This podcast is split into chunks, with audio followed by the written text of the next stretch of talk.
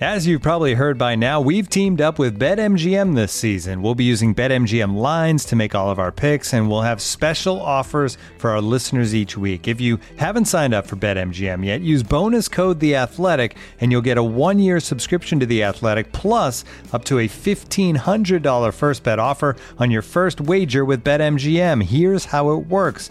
Download the BetMGM app and sign up using bonus code The Athletic. Make your first deposit of at least $10. Place your first bet on any game and claim your voucher for a one year subscription to The Athletic. See BetMGM.com for terms. U.S. promotional offers not available in D.C., Mississippi, New York, Nevada, Ontario, or Puerto Rico. Gambling problem? Call 1 800 Gambler. Available in the U.S. Call 877 8 HOPE NY or text HOPE NY 467 369 in New York. Call 1 800 NEXT STEP in Arizona. 1 800 327 5050 in Massachusetts. 1 800 BETS OFF in Iowa. 1 800 270 7117 for confidential help in Michigan. 1 800 981 0023 in Puerto Rico. First bet offer for new customers only in partnership with Kansas Crossing Casino and Hotel. Don't forget, if you haven't signed up for BetMGM yet, use bonus code The Athletic, and you'll get a one-year subscription to The Athletic, plus up to a fifteen hundred dollar first bet offer on your first wager.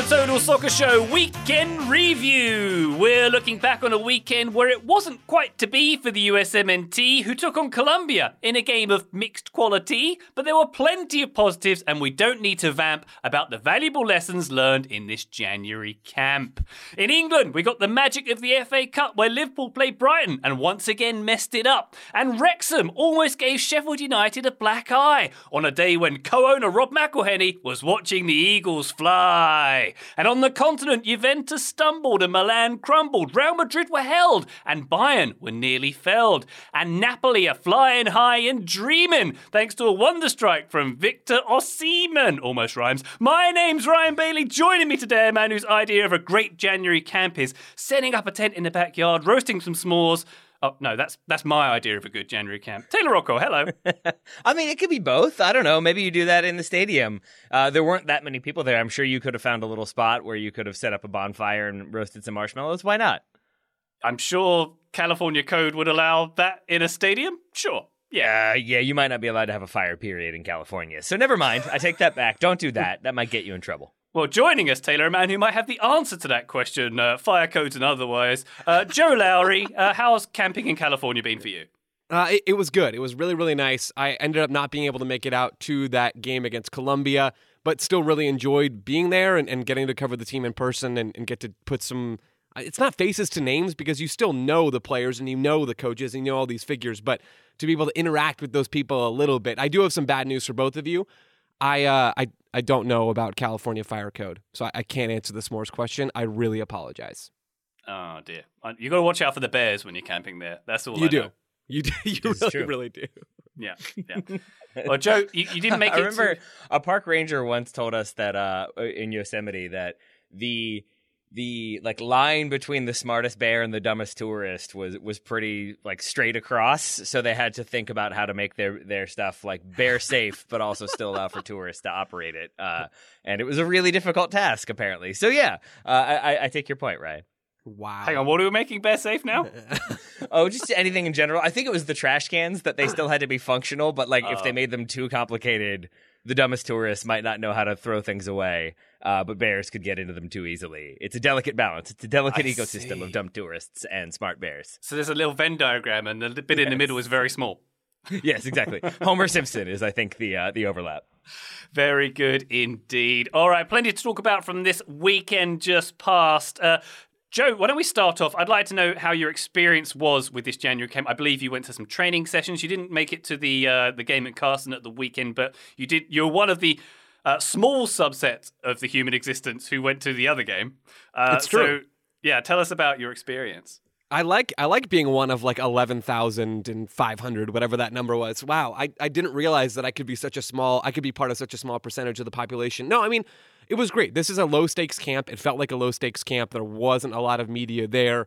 A lot of outlets didn't didn't send people to cover it in person. So I was I was glad to be able to be there and, and get to observe the beginning. What what really is interesting, I think, about this camp in particular, more so than past January camps, which sort of rightfully get a, a shtick. They all have value, but they're also not like the biggest thing that's going to be on the USMNT's calendar. Though there, there were a couple of unique things here. The first one is this is the start of a new World Cup cycle. That game against Serbia was the team's first time on the soccer field since the World Cup. And a couple of those players were in the World Cup that we saw play at Bank of, nope, not Bank of California Stadium, BMO Stadium, newly named. Get it uh, right, Joe. Get it I know, right. I know, I know, I know. How am I going to get my MLS show money if I if I keep screwing these things up? Um, the, and the other the other aspect here is like this is this was a January camp roster filled with a lot of new names. There were a bunch of uncapped players, a bunch I think eight Olympics eligible players for next summer. There are a lot of players in here that that could actually help build out this U.S. team over the next three years. So that for me was probably the most interesting on-field angle here. You got to take everything with a, a, a, grain of salt, but seeing a number of different players that, that Taylor and I, you and I talked about last week, mm-hmm. and maybe we'll talk some more about different players and, and maybe even some more of those same players here on this show. But seeing those players up close and in person, I think was was helpful for me ahead of a new World Cup cycle.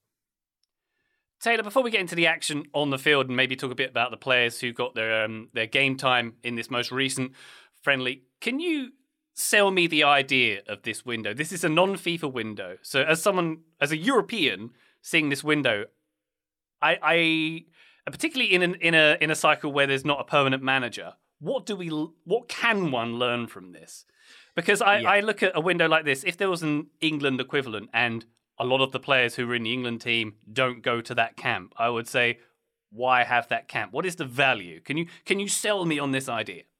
No, uh, that is my answer. Um, I can give you reasons why I think it can be interesting. Uh, I do not think I will be able to sell you Ryan Bailey on this camp, and I think a lot of people uh, that is the same because it's not like the, the, first team. It's not even maybe the second team. It's maybe not even the third team, and it's not the permanent manager. And I think that is a big difference in, in past iterations, especially uh, Greg Berhalter's first camp it is the January camp, and it's when we get to see an idea of of what his team is going to look like, what like what some interesting wrinkles are going to be. That's where we have Nick Lima being uh, a secondary central midfielder when the U.S. is in possession, and we just start to see some new things. Whereas with this camp, we're not really going to get that. Uh, Joe and I talked about it, the Serbia game, and I think I equated it to the Dave Sarachan era when he was the interim manager for a year, and it was sort of seeing new faces uh, seeing some familiar faces brought back in and getting opportunities. But for the most part, I think it's just a chance to get new faces into camp, get them some minutes together, get them to experience what it is to play for the U.S. There's a couple dual nationals in here who could still go the other way. And so I think it's all just sort of getting reps, getting minutes, putting some people in the shop window, cough, cough, Matthew Hoppe. Uh, but for the most part, no, I don't think it's going to be a thing that will make somebody watch this game and come away thinking, "Yep, this is the this is the national team for me. This is the exciting game I was waiting for." I think it's it's if anything for me, it's a nice way to watch the US in a sort of relaxed way. It's not a World Cup qualifier. It's not building up to a World Cup. It's just sort of interim manager, new faces. Let's see what happens. And I think the answer is not all that much. Uh, we had some I wouldn't say even say standout performances. I think we had some good performances, some expected performances, a few names that I think we will continue to see, a few names that maybe need some more uh, reps at club level or just need to kind of develop their yeah. game a bit more. But I don't think Ryan, I'm going to be able to sell you on it because I myself am not entirely sold on it. Uh, well, Joe, I think, is a bit more optimistic about January camp than I. I am a little bit, especially when it comes to this camp. So this is one of those cases, Ryan, where I, I don't even think we can compare the US and England. So how many my question for you, Ryan, how many spots do you think are up for grabs in any given important international window on England's roster? Right. So let's figure it's a 26 man roster. Yeah. What I mean, 20 of those are filled and and you feel confident about what's what is that number? Two or three. Okay, so two or three are available. For the yeah. US, I would argue I like, thought you were saying two or three you feel confident in. no, I'd say wow. sorry. I'd say there were two or three slots where you yeah, have Jude Bellingham, Jude Bellingham, and Jude Bellingham are the three that That's Ryan it. really yep, likes. Those are the three. the U.S., I would argue, at least half of the squad, like 13, yeah. 14, 15, 16, 17, 18 players. Maybe the U.S. has 10, 11 core players that you feel really good about.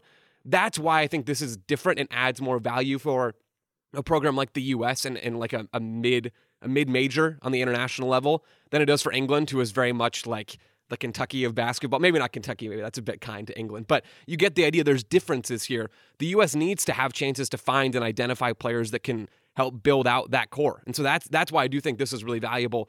And the other part that I appreciate about January camps, Taylor, you mentioned it almost as an aside, but I think the dual national thing is really mm-hmm. very real. For the U.S., Brandon Vazquez in this camp's a dual national, has real ties to Mexico, like his family grow, growing up watching Mexico play, watching Liga MX every weekend. That that That's the kind of tie we're talking about here with a player like Brandon Vazquez. Alejandro yeah. Zendejas plays in Liga MX and has played for the Mexican national team having a, a pretty low key, relaxed camp. This maybe this sounds silly, but having a camp like this to just let guys hang out and, and be guys and enjoy spending time together playing soccer, I think is super valuable. So. Yeah. That's the other aspect uh, here, besides just like the U.S. needs good players, and maybe this helps them find good players.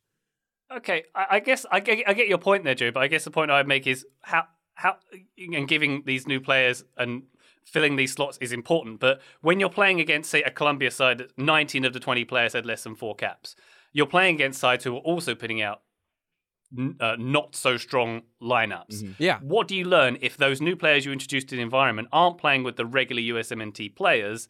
and they're playing against the weakened side as well. I, that's where I struggle to see the, the, the value, I suppose. Sure, and and that's where we have to take a lot of this with a grain of salt, right? I think that's a totally fair criticism, and it's a reminder not to anoint anyone or to write anyone off after these January camp games because. The, the U.S. players, like you said, aren't playing with the best of the best, so they're probably not going to look as good as they could or really stand out like a sore thumb thumb in the same way that they could. And the same is true for the for the other side of the field. So yeah, I, I'm not really going to disagree with any of that, but I think this is one of those cases where you do look for players that stand out. You do look for players that are a level above or have a set of good moments, and then you still keep all the the caveats in the back of your head.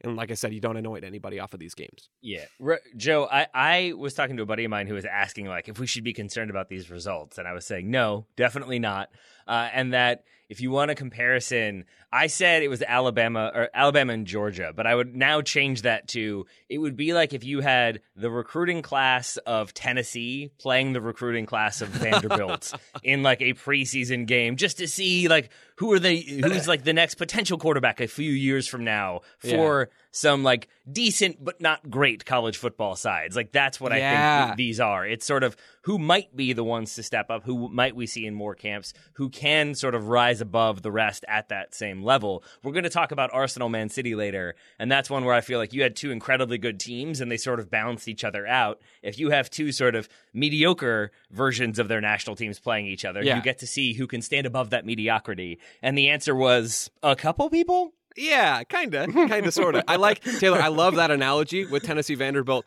The only other thing I can think of is the East West Shrine game, which is like random college players that are maybe yeah. good enough for the NFL playing against each other before the draft. That that was a deep cut that I had to dig way back into my memory banks to pull out. But yeah, I think I think that's a fair comparison here. Ryan watches that every year. It's his favorite game. Oh I yeah. Saw, is there an I saw an advertisement yesterday for an NFC AFC flag football game next week.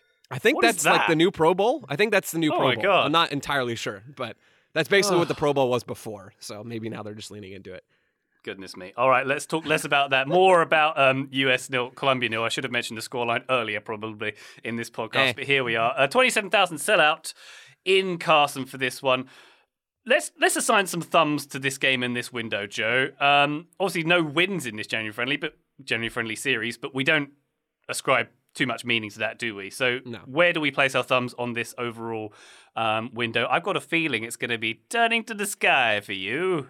Yeah, I do give my thumbs up to this January camp in particular. I think pretty much all of the objectives were accomplished on the field and in camp. So we got to see some dual nationals involved. We saw Alejandro Zendejas against Serbia. We saw Brandon Vazquez in both games. Those are, are the two probably highest profile Mexican American dual nationals that are up for grabs is kind of a weird way to say it, but you get the idea. We got to see those players, and I think both played well. So that's that's big. And then we did get to see a lot of of young players that could help build out the core. So I've kind of said all my thoughts on that. To look at this game in particular, though, I do want to give some thumbs up to specific players. Brandon Vazquez comes off the bench in this game. Uh, he, he comes on for Jesus Ferreira in the second half. He doesn't get another goal like he did against Serbia, but he consistently found good spots yet again in the box. Matthew Hoppe was on the left wing, thumbs down to him because Hoppe had the ball a bunch and almost never found the right pass into the box. Brandon Vazquez was getting goal side. He was getting in front of defenders in the box to, to really provide his teammates with good passing options and windows to get him the ball, to get him a shot on goal. And that stuff just wasn't happening. But overall, Taylor, I'm curious to hear your thoughts on this. Brandon Vazquez or other players that you thought impressed in this Colombia game? Because I do think there were a few that stood out. Yeah, I mean Brandon Vazquez scoring uh, right there. Any number nine scoring intentionally, uh, looking in your direction, Haji. Right.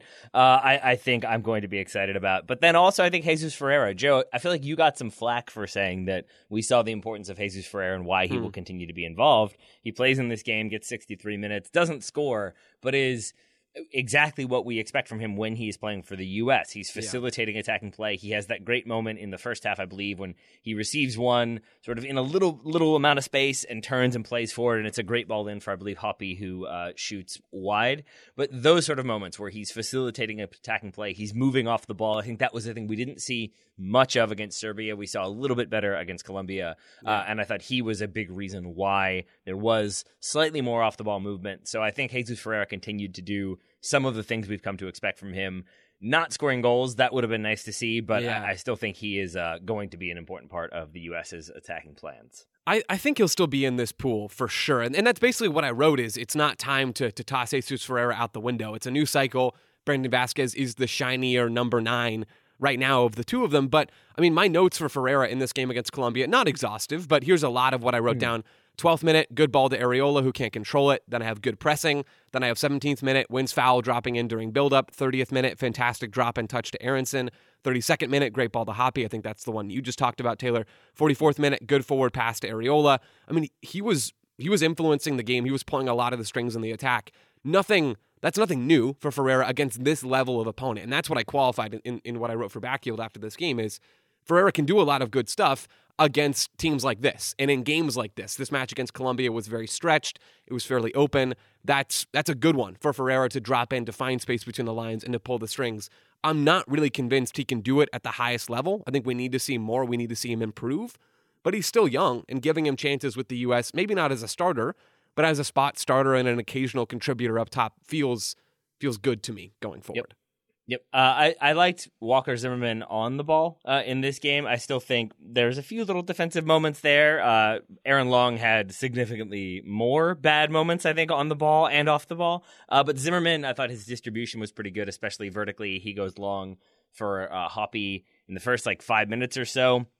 Hoppe chests it down, lays it off, and the shot goes, I think, right at the goalkeeper. But it's it's a creative shot from Paxten Aaronson. but I thought the ball from Zimmerman was good. He has a few more inside the first 30 minutes where I think his distribution is part of why the United States was able to make Colombia a little bit uncomfortable. I still think this game was was sort of as I agree with Joe. It's kind of open, uh, lots of turnovers, but I didn't think it was particularly exciting from end to end. But I thought Zimmerman's distribution was solid enough, and he doesn't get megged on a free kick uh, for a goal, so that's I guess a positive improvement. Uh, but Paxten Aaronson is one that I, I, I, feel like will get a lot of coverage because of the game he had. And I would like to give Anthony Hudson, uh, interim manager, credit for not playing Paxton Pomykal, so I don't make nearly as many Paxton Pomykal, Paxten Aaronson mistakes as I would otherwise. Uh, but I thought in this game, I really enjoyed the energy, the enthusiasm, the willing to take people, willingness to take people on, the willingness to try stuff. I don't know if it always came off for Paxten Aaronson. I don't know if he had the physicality necessarily to be able to do that. Uh, so I liked the intent. I don't know if it was maybe efficient enough, Joe. Yeah, I have thumbs middle to Paxten Aaronson because feeling he did he did a lot of good stuff, right? I mean, he was getting in the box. He has two shots in the first half. I think two shots inside the first 15 minutes. I don't really ding players for shooting and missing. Like I maybe that's me being stupid, but I value getting into good spots way more than I do what happens after the ball leaves their foot and heads towards the goal. I think Paxten Aaronson did a really good job of arriving in the box. I think he had some smart touches to kind of bail out his teammates after they put him in bad spots. There's a moment in the fourth minute where Kellyn Acosta plays him a ball, and, and that really is it's not a full on hospital ball, but it's not a it's not a great one either. And Paxten Aaronson helps sort of take a, a clever touch and get them out of a tough spot there. I liked all that stuff, but I mean, my notes after like the first 15 minutes or so are pretty much all just Paxten Aaronson muscled off the ball. 19th minute, muscled off the ball. 30th minute, muscled off. I mean, that was happening over and over again in this game. It's not an indictment on Aaronson's potential or his skill or any of those things. it's just a reminder that I mean, he's he's a teenager. He seems incredibly mature in, in pretty much every aspect, but physically, right? Like he's just not well built enough yet to really hang in there with a team like Colombia, who who doesn't have a lot of internationally, who didn't have a lot of internationally experienced players on the field, but is still a, a good team. I mean, we're talking about Cucho Hernandez in this lineup. He was in the Premier League like uh, a month ago, three months, a year ago, whatever it was. Plays for the Columbus Crew. Chicho Arango, who plays for LAFC and is is in the Colombian national team setup on a somewhat regular basis. They have bodies. They have some strong players in this team. Aaronson couldn't keep up. I think it's it's not a surprise that Eintracht Frankfurt let him come back outside of a FIFA window for this camp. They don't think he's ready physically for the Bundesliga either. So it's it's just going to take time with Paxten Aaronson. It's not that he's not a good player. I think he's got tons of potential, but I think really we won't see a ton of him on the field in Germany this year. It's probably going to be more of a, a next year thing after he's had a full preseason and an offseason to sort of build and, and bulk and do all that kind of stuff. I think if I had to uh, criticize Paxten Aaronson, it would be the spelling of Paxton and it being different to Paxton Yep. Chronicle. Having two different Yep. spellings of Paxton in the same setup is, um, I don't approve. It's it's unkind to all of us who write about this team. I will Yeah, say. I mean, it it really is just not good. Mm-hmm. His parents did it because it's it's Brenden too, right? Brenden with two e's instead of an a at the end. I think Yep. they they liked the the modern names, but with a little twist on them. Well, and and how first of all, how dare the the Aaronsons not check in with the Pomykals to see? Okay, your future kid national teamer is spelled mm-hmm. like this. Okay, we should copy. I mean, it's just unbelievable lack of coordination on their part. Yeah, both first names end in Ian and both second names end in Owen for the Aaronsons. That's crazy. Wow. Symmetry. Wonderful. January camp. This is where we uh, have arrived at. Yes, let's take a quick break. We come back a little bit more on this game and the camp before we move on to the FA Cup and all the action on the continent. Back shortly. This episode is brought to you by Michelob Ultra, the official beer sponsor of the NBA. Want to get closer to the game than ever before? Michelob Ultra Courtside is giving fans the chance to win exclusive NBA prizes and experiences like official gear, courtside seats to an NBA game, and more. Head over to michelobultra.com slash courtside to learn more. Looking for an assist with your credit card but can't get a hold of anyone? Luckily, with 24 7 US based live customer service from Discover, everyone has the option to talk to a real person anytime, day or night. Yep, you heard that right. You can talk to a real human in customer service at any time. Sounds like a real game changer if you ask us. Make the right call and get the service you deserve with Discover. Limitations apply. See terms at discover.com/slash credit card. Total Soccer Show, welcome back. We are talking USMNT January camp. Taylor, having fun? Oh, so much, so much fun. I, and I actually am. I enjoy uh, talking about the U.S. in any form. So too does Joe.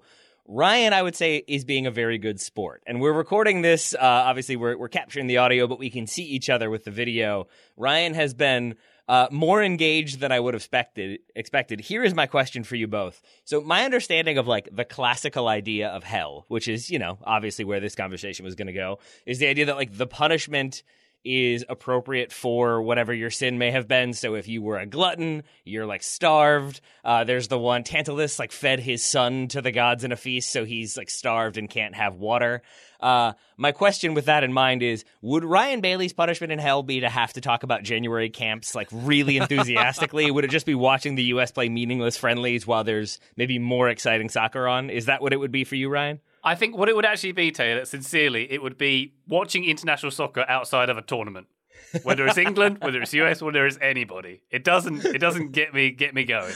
And I think I think the with the extension that it's always sort of like, oh, we're gonna get back to like the the Premier League season tomorrow, but tomorrow But it never comes. arrives. it's just always international football over and over again. Can I Okay. can I add can I be a small part of, of Ryan's existence here? Yes. Can I be like in the corner typing over and over again, Charlotte are gonna win the wooden spoon, Charlotte are gonna win the wooden spoon, Charlotte are gonna win the wooden spoon. That would really like complete this picture. Plus I want I want to get involved. I want to help See, out. I like that idea. I also like the idea of, of you or of a, a parody of you, a version of you, Joe, taking frantic notes about games that Ryan could not care less about. and I think that also would be like, why? Why are you taking these notes? I have to know.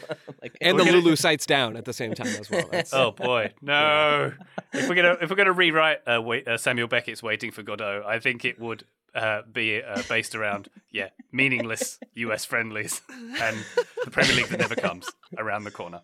Very good. Joe, Joe, uh, as you said, as we've said, we're going to talk more about uh, like stock up, stock down, uh, individual performers. But I did want to ask you about Eryk Williamson, who starts this Yeah. game, only plays a half. That's one that I know you have been excited about, or had a lo- you've been like, if not leading that hype train, you've been on there. You've been a passenger. Uh, did those forty five minutes uh, make the difference for you? They didn't make the difference for me because I don't think it's enough to mm-hmm. really fully tell. But I've, I've been in the camp that says Eryk Williamson probably should have been getting looks f- for a while now.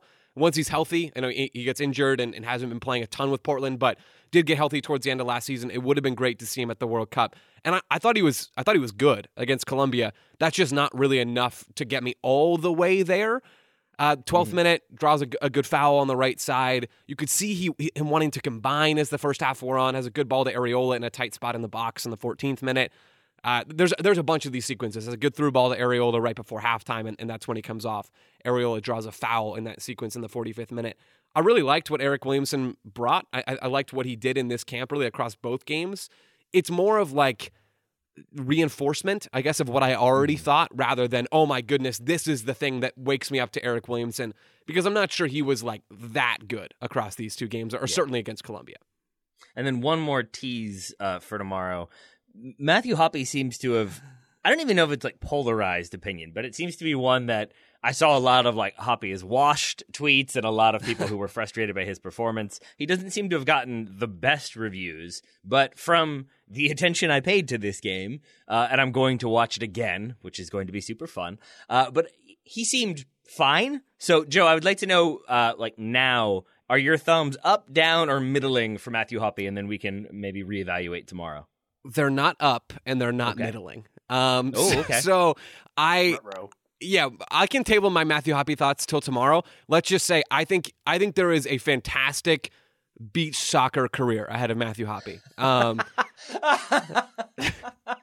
I think that's good for me. That's the meanest thing I think Joe has ever said about a U.S. player. I Or really, anything. I really didn't feel good about saying that, to be honest. Um, Oh yeah, no, I can- mean, I mean, I mean that in the sense that like even that is not that mean. Like it's still a very nice uh, way of phrasing it. It's like David Wallace talking about Michael Scott. I mean, like, what do you want? He's a nice guy. No, I wasn't considering him. Like, like I think you you you did that very diplomatically, Joe. Well, Yeah. bear in mind, Taylor, Matthew Hoppe has to live in Middlesbrough, where beach soccer sounds like a pretty idyllic dream, I would imagine. So Atlanta United almost signed Matthew Hoppe. That okay? I never mind. I no, I don't have. I can't do this. Let's not do this then. Let's uh, park uh, USMNT chat for Tuesday's Total Soccer Show. Do tune in for that, listener. Plenty more uh, to come on that one. Why don't we turn our attentions to the magic of the FA Cup? Plenty. Of drama uh, in the fourth round of the FA Cup. Should we start off with a little chat about um, the biggest, by far the biggest team of the weekend? Wrexham, of course. I knew we were doing this. Of course, we're Yes, doing this. Of yes. course, we're doing this, Taylor. Uh, Wrexham 3, Sheffield United 3. So there was a lot of interesting debate around this game, Taylor. Um, full, full credit to Wrexham, by the way. A very, very exciting game. Kept it going right until the end and very nearly, it almost felt like oh, they, they, well, they did deserve, I, I'm going to say it, they did deserve the win and they Mm. got it snatched away for an equaliser going to a replay um, in at Bramall Lane in, was it, nine, eight or nine days' time? But there's a lot of debate about people talking on the Twitters and the socials about, oh, why are you so invested in this Wrexham team, American fans? There are MLS teams on your doorstep, don't you know? And it's a little bit tiresome, that conversation, isn't it, Taylor? Yeah, I think it is. I mean, the answer is because two celebrities bought Wrexham. Like Yeah. that, that's why. If I mean, there was interest in in Miami for many many years before they were even a team because David Beckham was going to be the owner. I think that's always going to turn some heads. And when it's I, you know that I love of the ownership group. Uh, Rob McElhenney is, my guy, but when it's Ryan Reynolds, uh, who is like like famous for being charismatic, I, I think he is also going to get a lot of attention. When Blake Lively is tweeting about her husband washing Wrexham, that's going to get a lot of attention. And so, I think with that in mind, it, it's it's it's not surprising that so many uh, different people were interested in this game. But I also think like you can have that criticism if you want to, but this is a Wrexham team who are trying to get into the into League Two. That is their dream. Playing a team who are in what second place in the championship, uh, Yep. seem likely to make it back to the Premier League. like 78 something like that places between them in terms of of the the Mm. the ladder in English football. And so that Wrexham, by all accounts, Ryan, I, I watched uh, like a good chunk of this game, not enough to feel like fully informed on it. By all accounts, Wrexham were the dominant team, especially Yeah. after the red card in the second half. If anything, it's shocking to me that a team that were 1 0 down and had like their two center backs go out injured inside the first like 11 minutes ended up like in the lead and ended up sort of feeling like, oh, this was our moment and we let it slip because they allowed that late, late equalizer. It's kind of crazy. And, and so, all that to say that it's a team from Wales who don't have a huge population, who aren't like that like well regarded in in in English football or British football, and I think that's also always going to appeal to Americans. It's like a hard mm. scrabbled club who are like now on their way up because of American slash Canadian investment, and it, it's maybe like one of the feel good. Hey, it's it's still exciting to be an American sort of stories when there's not a ton of national pride necessarily. So now I've made Wrexham into a patriotic story when maybe I shouldn't have, but I think for all those reasons. I don't begrudge anybody for watching Wrexham Sheffield No. and not watching, say, City Arsenal. No, not at all. I mean, this is the power of, of stories, just mm-hmm. period, but stories in sports in particular. I, I, I desperately hope. I saw a lot of this discourse, Ryan, and I, I sympathize with a lot of the people saying, you know, all, all these fans were hopping on the Wrexham bandwagon. There are American soccer teams that are undersupported around. Uh, Right, right around where you live, most likely. Well, a, a, at least a portion of the reason why those teams are undersupported is because they don't tell stories, right? Or, or there's not enough motivation for people to change their current sports consuming habits to go and follow a new team because they don't feel invested in that team. People feel invested in Wrexham, they feel invested in the story. And so this is why I desperately hope Apple and Major League Soccer are taking notes because there's been for me there's been a little bit too much smoke around you know Apple TV and talk about the team docu series and all that stuff for something not to be in the works at some point. It's probably not going to be this year. I would expect this is not from anything I know, but just I- I feel like there's going to be something that comes down the pipeline here before too long in Major League Soccer. But I mean, this is this is the best example I could possibly think of. The best thing to tip Major League Soccer over to the other side and say, hey, we might look silly at times in this docu series. People are going to make fun of us. People are going to make fun of this team and their players and whatever it is. But they're also going to get in. They're going to get invested and they're going to get excited about a team that they, they, they just straight up did not care about Yeah. before. Wrexham and, and their story and the FA Cup and, and the people they have involved, all of those are like the best examples I could ever imagine to get a team or a, a league that's not on board with this kind of storytelling into that camp. Yeah, I think you've totally hit the nail on the head there, Joe. And it's all about the storytelling of this team. Um, I, I saw some discourse about how you know, LAFC had a documentary. Yeah. Um, and they've got Will Ferrell, they've got all these celebrity owners as well. Why aren't we paying attention to that? It's because they didn't have anything to say. They didn't have a story. Whereas if you look at Wrexham, they do have a story and they have a history. And I think what's important is you see them warts and all. You see their downs Yep. as well as their ups. 100%. Whereas in an American documentary series, You don't get it. maybe even an MLS one, you would not see Oh. the warts. You would not see the downs. You would only see the ups. And what we want as fans is to see that it's a roller coaster. We want to see the, the, the, the lows and the highs. And I, I think- think, yeah. that's what you get from, sorry, Taylor, that's what you get from something like the Wrexham documentary.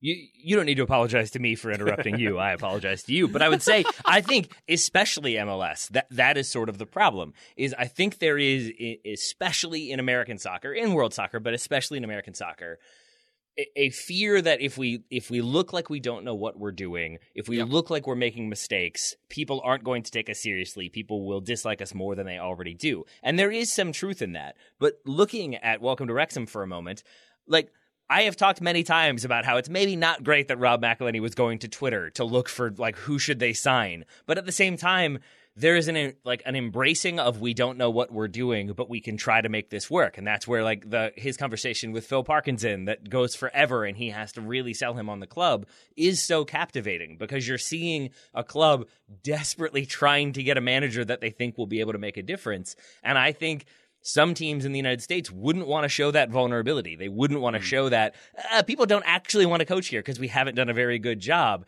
And and I think that's what makes it so compelling is seeing people like the point of that story is we don't know what we're doing, but we want to make this club great and we're going to try to find a way to make that happen. I think the first or second episode is them finding out that the pitch was mislaid and now it's going to be another 200,000 pounds to do it properly No. And by the way, the pitch looked terrible It yesterday. did. it did.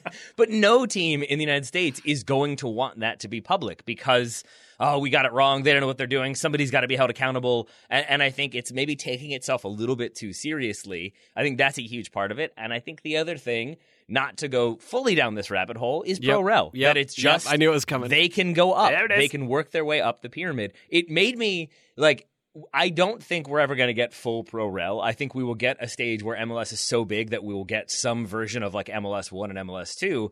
And it made me want to propose a thing of like if that's what they do of anybody who wins the US Open Cup gets put into like MLS 1 and that way you could have teams really really go for it in that way just for some way to get in because I think that makes such a more interesting narrative.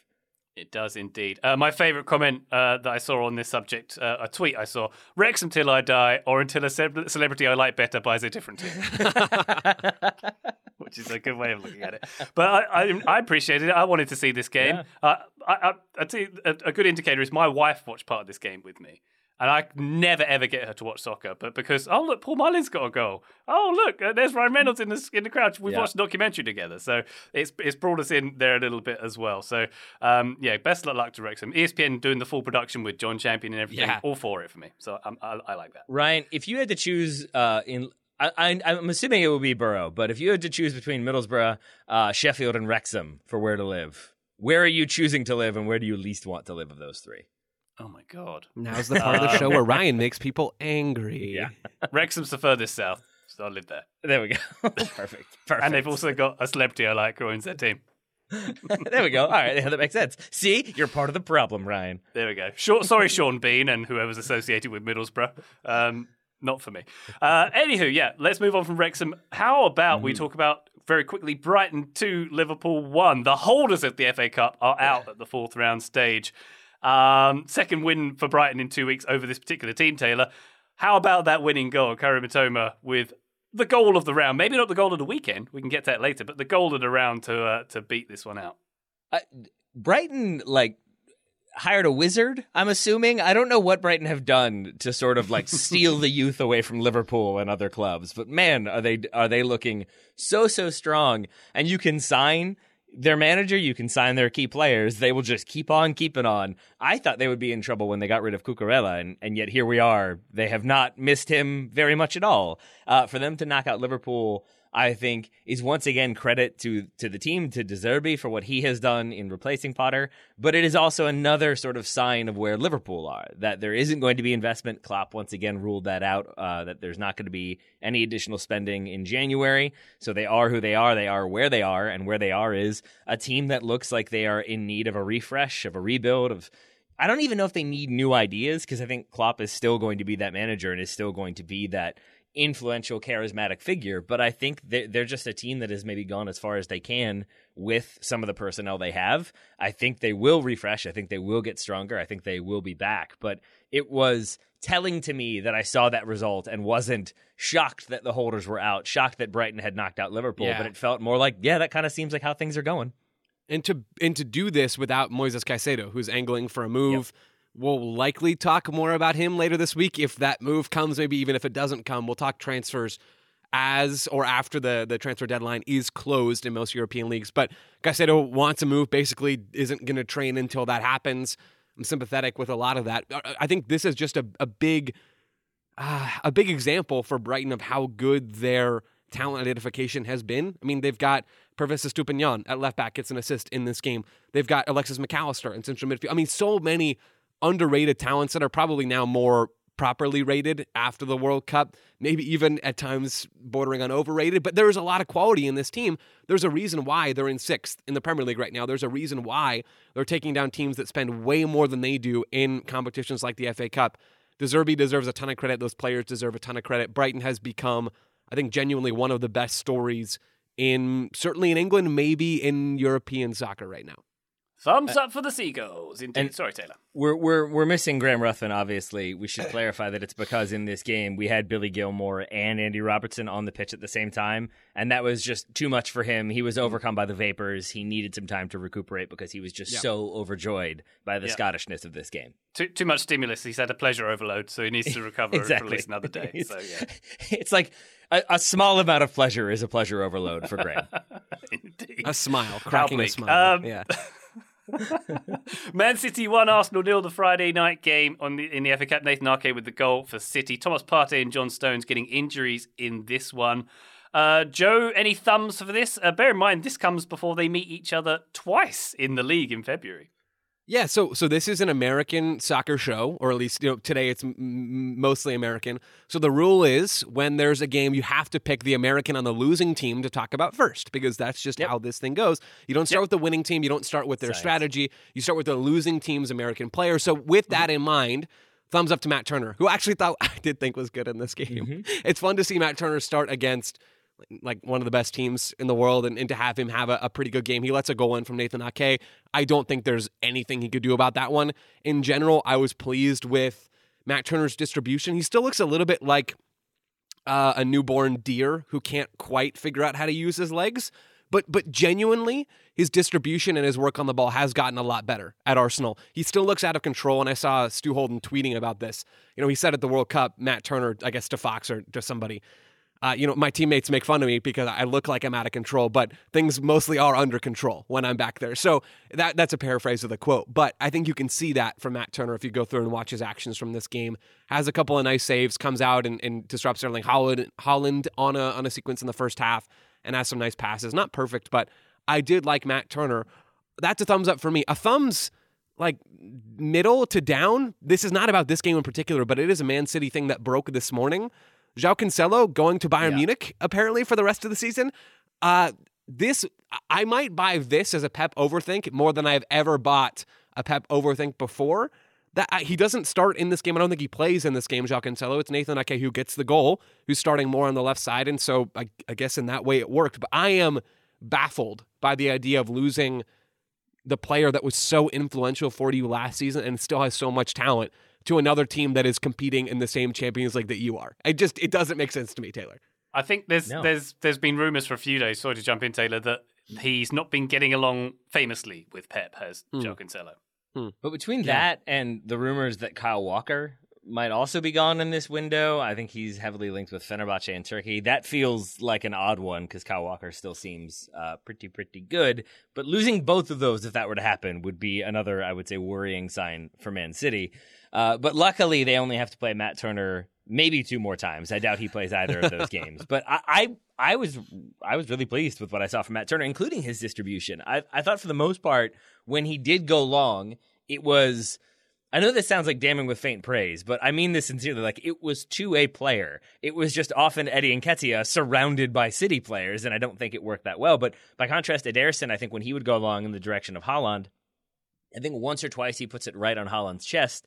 A couple other times it's just sort of in his vague vicinity. Turner is usually putting it right on the player. It's just that player is often immediately under fire.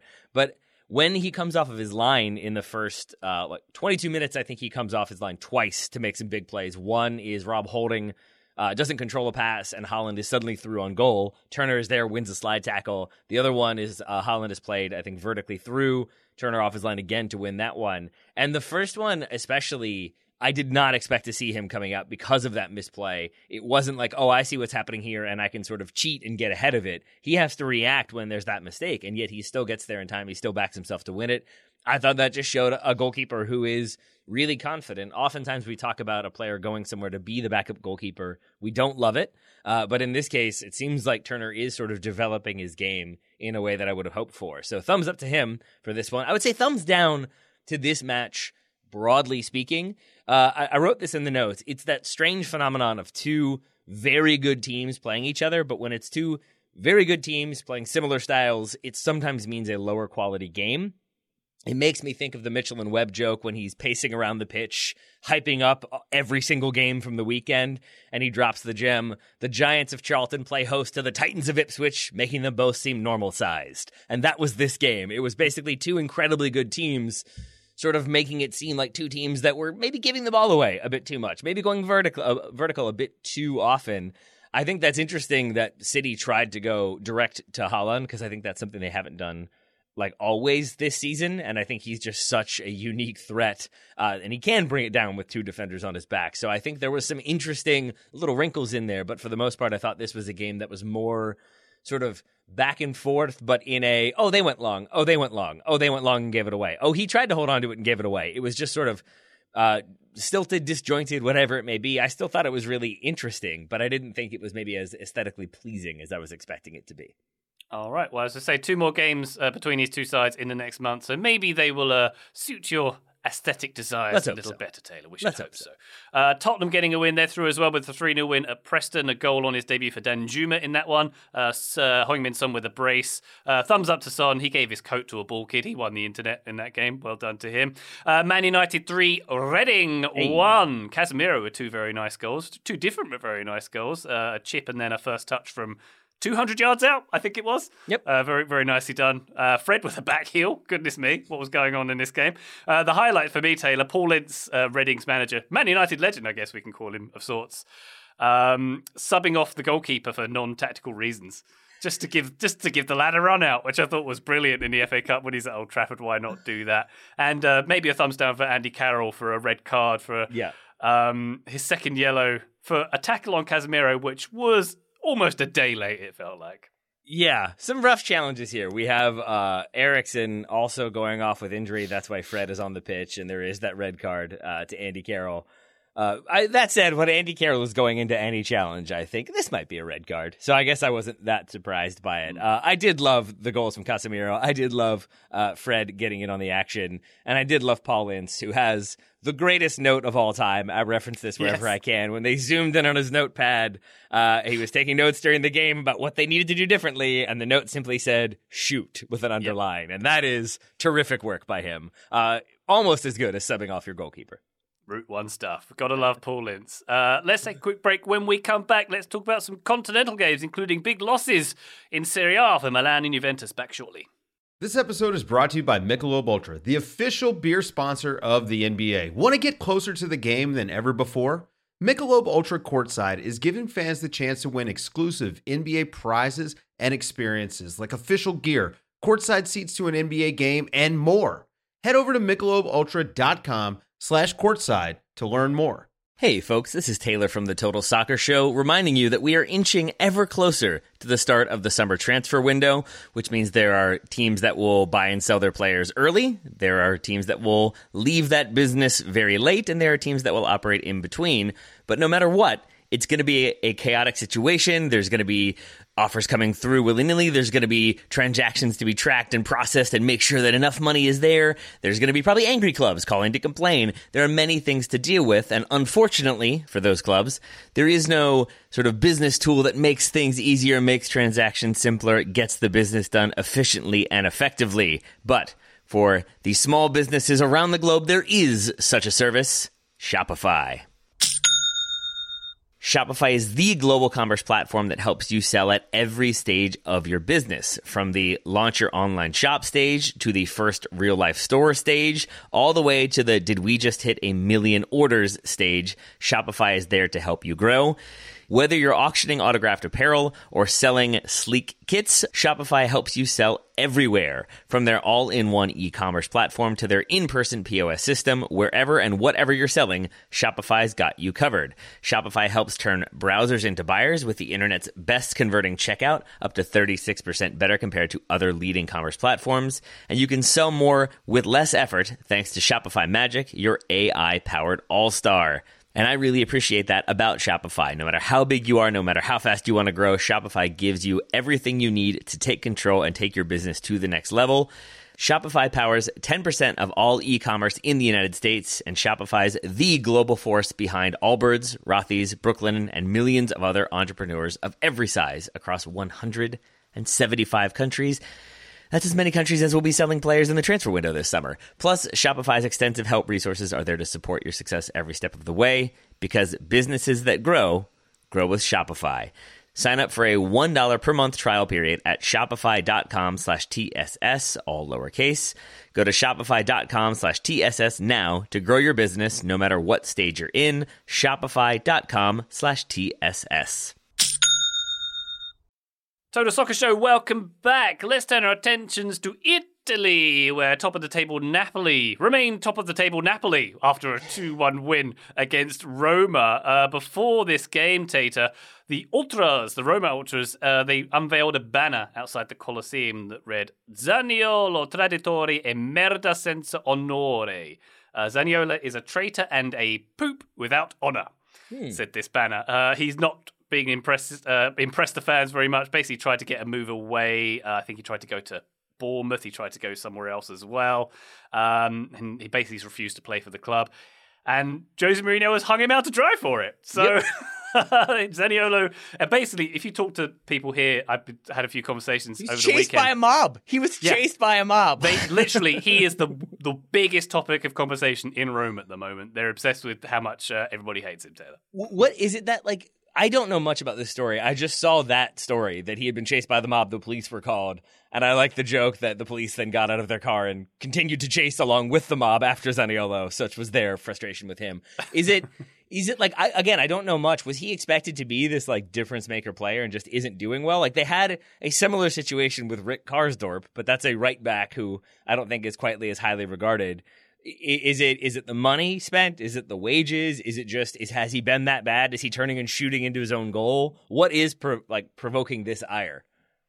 I think it's a, there's a healthy dose of hindsight because if I, I spoke to some Roma fans over the weekend and they're like, "Oh, we, should, we need to get rid of him. He's he's rubbish." I was like, "Was he was he rubbish before he didn't want to play for Roma?" Just just curious. I'm gonna guess no. I'm gonna guess no. Uh, I Also, mean, we are we're living in a simulation that a move from Roma to Bournemouth is a desirable one for any player. Once again, I think I said this sometime last week. The Premier League is the Super League. yeah, yeah, I, th- uh, yeah. I think it, maybe it was Milan as well. He was linked with, so maybe that was a bit fiercer. Uh, the uh, the the rumors there, but all the same, uh, why don't we talk about Napoli? I don't know if anyone caught this game, but um, Victor Osimhen with Oh, I'm going to call it the goal of the weekend. Oh un- that's an unbelievable moment. I'll I'll talk through the goal in just a second, but it's hilarious that this comes from Kvaradona. That is, it seems like every time I watch Napoli play, you just cannot stop those two players from changing the game. I, it's ridiculous at this point, and maybe neither one of them will still be in Italy by the time next season kicks off. But it, it certainly looks like they're going to lift the trophy in Serie A this year. Ninety-two percent chance for Napoli to win Serie A. Ninety-two percent. It is January 30th, folks, as we're recording this. So crazy how big Napoli's lead has gotten. Even without Juve's point reduction, they would still be, you know, atop the table by a large margin. The goal, Kvaradona plays the ball in from the left side of the box to Osimhen, who's on the right side of the box, over like five different Roma defenders, none of which can can figure out how to get their head on a ball or a foot on the ball. And Osimhen, I believe, chests it. Then he he hits it with his right thigh, and then he hits it with the top of his right foot. And shoot, I can't remember if he roofs it or not, but it thumps Oh, he into the back it. of the net. Oh, yeah. okay, he roofs it. Good. I don't think there was much aim, to be honest, involved on that shot. I think the the thought process is I'm going to hit the tar off of this ball, and he absolutely did. That is one of my favorite goals of the season so far. Just a, lovely moment. That gets Napoli 1 0 up in this game. Then Roma come back and score, Napoli get the winner later on in this match. But man, yet another impressive moment of skill from Napoli's two best players, and another result for Napoli as they march towards the Serie A title. Osimhen is so good at so many things it's almost unfair. He is like he's obviously smaller than Erling Haaland, but he has that same combination of ridiculous speed but also strength but also technical ability. The strength thing is the one that I tend to forget, but a number of times in this game he just just backs into a defender and knocks them back a good couple feet. He he holds the ball up so well, especially on throw-ins. That seemed to be a thing that they would throw it into his feet, and then uh, would make that overlap or that underlap, and it would be a quick little combination, and away they go. Uh, but then obviously for the goal, the chest, the thigh, the volley, the roof. It just it's he's so good across the board. He's so much fun to watch. I really hope they don't get any sort of points deduction. Though if they did get a 13 point deduction, that puts them I think neck and neck for a title race. So you never know. Maybe that could end up being interesting. Uh, but I thought this was just an, another very good game from Napoli and the type of game that I think you look back on as being instrumental in their title challenge because Roma very clearly okay with the draw. El Shaarawy comes on at halftime, gets the goal. It's it's and it's Jose Mourinho's team basically doing Jose Mourinho things. It's playing defensively, it's getting the ball wide, it's lumping into the box, it's getting numbers there to make something happen. And in this case, it kind of bounces to El Shaarawy at the back post. He puts it in. And at that point, I'm thinking credit to Jose. Like he he he played a Jose game, he changed things up, and he got the point and then Napoli come back and uh, Gio Simeone with the goal. It's a great little. I think I think it, like his feigning left and then turning right is what throws Smalling off. The commentator suggested that they thought the ball was going out wide to Zielinski, and so uh, Simeone threw them off that way. But e- either way, I think this turn is just so clever from him uh, that he then is able to rifle that one into the back of the net. But it's it's a goal for Napoli that I think in seasons past when they were theoretically challenging for the title or trying to run Juve close or Inter close, they they just they fell in these moments. They would go they would get these draws, they would get disappointing draws, or they would give up one at the end and it just wasn't there like there to be. And in this case, that they kind of find a way through, especially against a Roma team who, after they equalize, have nine outfield players behind the ball and are just content to defend and frustrate and foul as need be. Not a shot at Roma. It's just they're trying to get the point. They, they know where they are on the table. They know what they need and they're doing what they can. But Napoli find a way through and find a way to win. And that seems to be the story of them this season. So uh, a big old thumbs up for Osimhen. A big old thumbs up for Napoli for getting the win. Yes, indeed. Uh, thumbs up from me for the underdogs of Serie A, Sassuolo and Monza this weekend.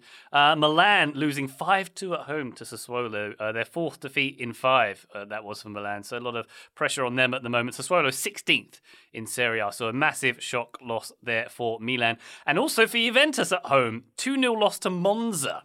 Uh, Juve are down in 13th, uh, because of reasons as well as uh, losses like this. Hmm. Um, you may remember, Taylor, in December, Monza's president, Silvio Berlusconi, remember mm-hmm. him? Monza's president, Silvio Berlusconi, uh, he promised Monza's player a bus full of members of the world's oldest profession if mm-hmm. they beat either Milan or Juventus this season. Oh, boy. So the bus is coming.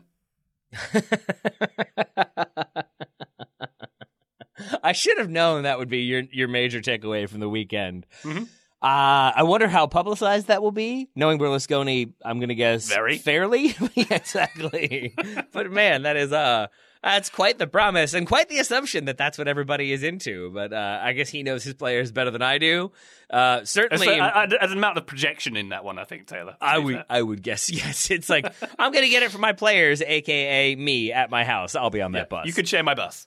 But man, uh, not great times for Juve, uh, especially losing Weston McKennie. I'm sure that's the one that everybody's truly upset about in Turin. Uh, but also this loss, coupled with the points deduction, coupled with the kind of vulnerabilities in the squad, not a great time to be a Juve fan. Definitely a better time to be a Monza fan. Questionably, a better time to be a, a, Monza player. Uh, also, a thing that I continue to track after we got this lister question uh, we still have no wins for Elche and no wins for Cremonese. So so far, we made the prediction. We had to add the question: which team is more likely to go winless in the whole season? And I think we all said Elche was more likely to get a win. I believe that's what we said. No, we mm. said Cremonese. I can't remember anymore. Joe, do you remember? I do not remember Taylor. I think it was whichever one was closer, and I think La Liga was closer overall, so it felt like it was going to be harder to get points. But Shoot. I might be wrong. Let me see if I can find it. Either way, they both remain winless, so it doesn't really matter yet. Marvelous. Uh, let's quickly move over to La Liga. Uh, Barcelona getting a 1 to win over Girona. Uh, Pedri. Pedri with the goal once again on his 100th Barca game. He made his debut, I looked this up, in September 2020. 100 games since then. So, yeah, that's quite a lot of games, I guess, for Pedri. Elche we... more likely to go winless. There we go. There it is. There it is. Okay. Thank you for the update there. I know you were uh, really worried. Tell you who else is winless this weekend? Real Madrid. Real yep. Sociedad, a 1 1 draw in that one. Uh, Sociedad escaping Taylor with a draw. I think we can call that 20 shots from Madrid mm. to Sociedad's seven in this one. Uh, opened up the gap at the top of the table. Real now five points behind the aforementioned Barcelona. Indeed. And it's a reminder of what it's like to have those two as kind of that two horse race. Uh, some questions about if La Real could potentially be uh, title contenders uh, for Ancelotti. He said he thinks it's a little bit too soon for that. But the narrative seems to be Real Madrid like having a terrible, disastrous January, and I looked it up, and they lost to Barca and they drew this game. Uh, I think they also maybe lost a cup game, but I don't know how important that one was. But I think they're five points behind, uh, 18 of 36 games played, so there's still plenty of time. Uh, they lost two in January, drew one. It's not great, but I kept expecting the narrative to then be like, okay, so they're going to reinforce, they're going to make their team much stronger, they're going to bring in a player or two to kind of push them over the hump to get them back into the form they need to. I, I was sort of surprised to realize how little Real Madrid have done in the past Yeah. three transfer windows. Zero signings in 2021. Uh, they signed Camavinga for 31 million euros and David Alaba on a free the following season. Then Tchouameni uh, for 80 million and Rudiger on a free this past uh, window. Not a ton of money being spent. They spent 111 million euros since the 2019-2020 season. That's when they brought in Hazard and the like.